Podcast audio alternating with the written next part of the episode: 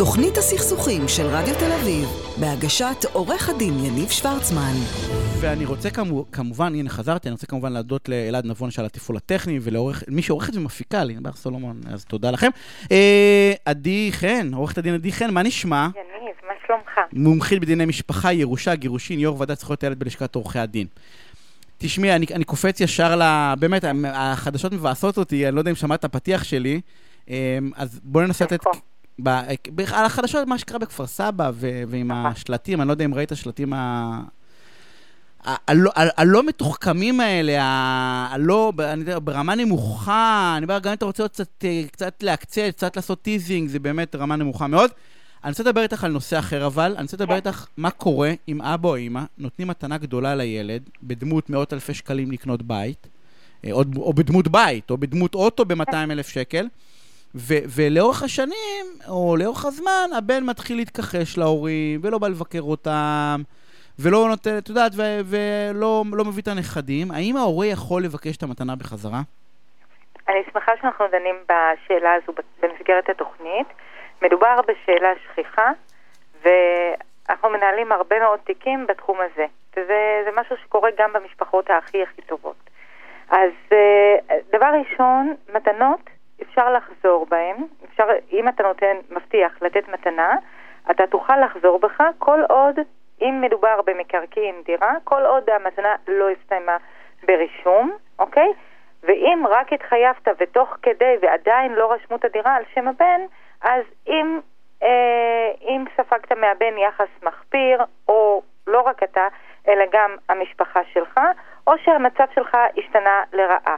כל זאת כמובן שמקבל המתנה לא שינה את המצב שלו לרעה. זאת אומרת, לא, סליחה, לא הסתמך על המתנה ופעל בהתאם להסתמכות, ועכשיו יהיה לו מאוד קשה אה, לחזור, להחזיר, להחזיר אותה. להחזיר את המתנה, אוקיי? Okay. Okay? עכשיו, פה צריך באמת לשים לב לכמה נקודות, ואני אתן לך מספר דוגמאות מהחיים הרגילים, אוקיי? ובאמת צריך לשים לב להבדלים ולהבין. אני אספר לך על זוג של אנשים מבוגרים שיצאו, פרשו לגמלאות, גרו בירושלים, עבדו כל החיים שלהם, אחד באקדמיה והשנייה במערכת הבריאות, באמת, חסכו שקל על שקל, קנו דירה בגבעתיים, בסוף החליטו, אוקיי, הם רוצים לנסות אחרי הפרישה, לנסות לחיות כמה שנים טובות בארצות הברית.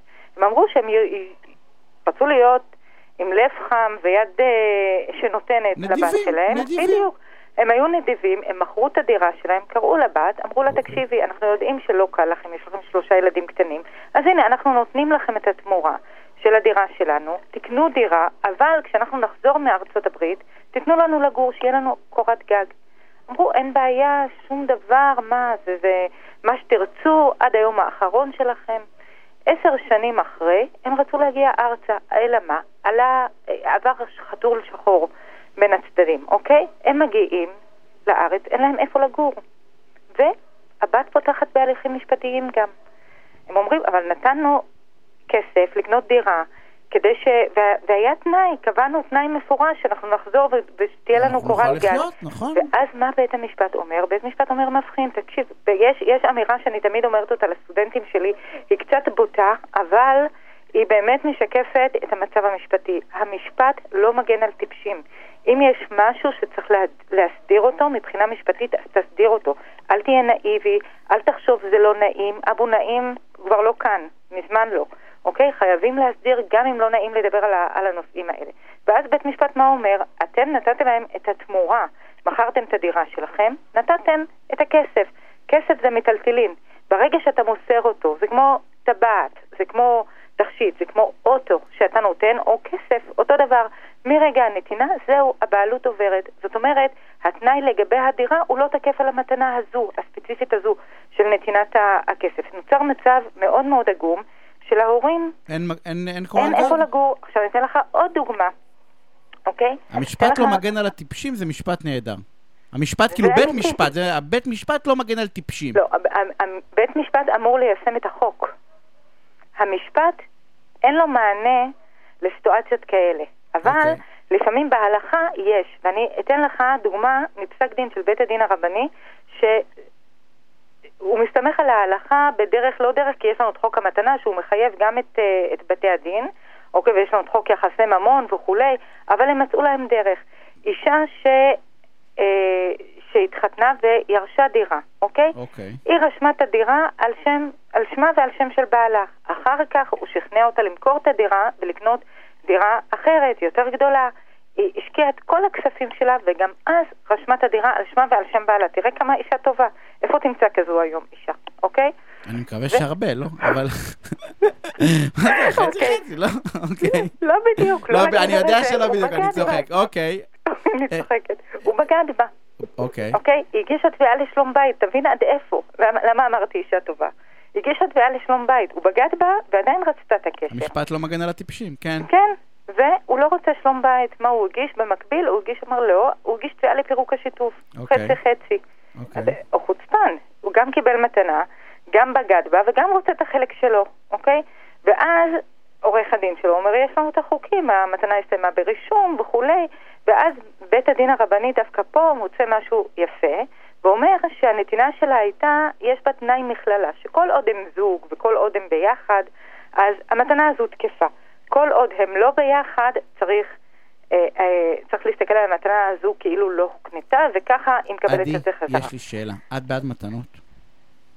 בהחלט אני בעד מתנות. אבל למה? רגע גמרת, אני סתם, אני שואל למה, באמת. לא, בוא, אתה רוצה לק- אתה רוצה לתת כסף לבית, תרשום הערת מתנה אזהרה. יש בה אמירה. תרשום הלוואה. תעשה משהו, אני יודעת, כאילו, אבל- אני לא מדבר על לקנות מתנה עכשיו, אה, את יודעת מה, אפילו לא אוטו, בסדר? לא, מתנה באת, שמת בה- 500 אלף שקל, אל תיתן את זה מתנה. תקשיב, אנחנו חיים, אנחנו יצורים אנושיים, אה, חיים בתוך חברה.